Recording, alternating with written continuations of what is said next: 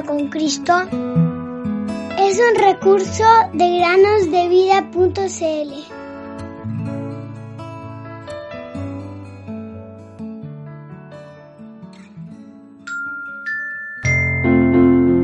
Yo para esto he nacido y para esto he venido al mundo, para dar testimonio de la verdad. Juan 18, 37 Bienvenidos queridos amigos y amigas a un nuevo día de meditaciones en el podcast Cada día con Cristo. Juan era un muchacho que ya no quería escuchar las exhortaciones de sus padres.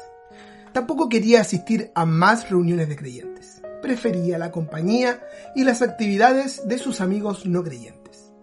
Al fin y al cabo, ya había cumplido 16 años. No tenía por qué obedecer a sus papás. Eso es lo que él pensaba. Sin embargo, Juan no estaba contento. En lo profundo de su ser faltaba algo. La verdadera felicidad y la paz eterna solo las puede dar el Señor Jesús. De hecho, nada ni nadie en este mundo puede suplir estas cosas.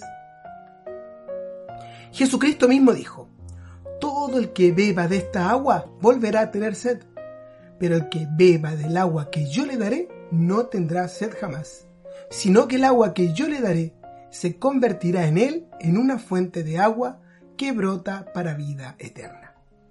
Un domingo, Juan fue al bosque. Se quedó allí unas horas. Su corazón no estaba tranquilo. De repente se le apareció una ardillita.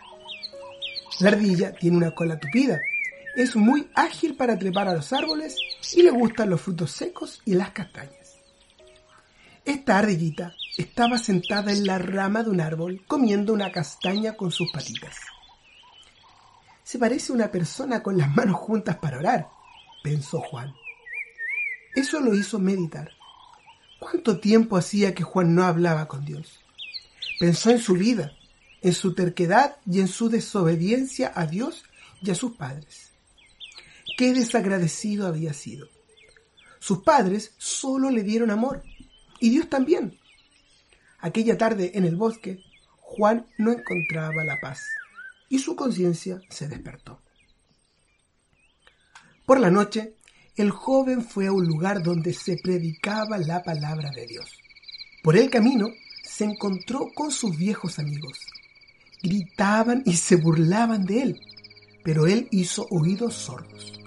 Dios había comenzado una obra en el corazón de Juan y él sabía muy bien lo grave que sería entrar en la eternidad sin Dios.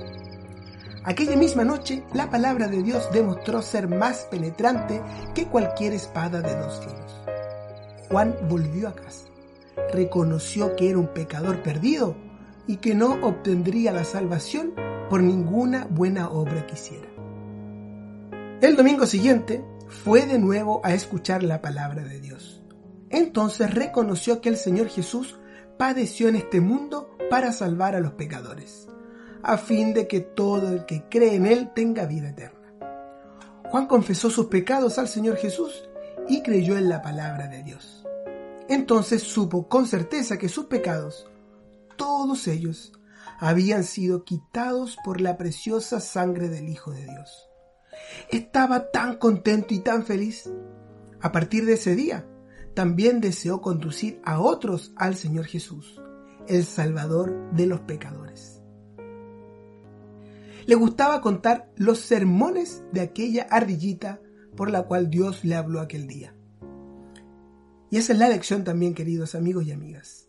Dios habla a los hombres de muchas maneras. Amo a los que me aman, y los que me buscan con diligencia me hallarán. Proverbios 8:17. Y a ti, querido oyente, ¿de qué manera te ha hablado Dios?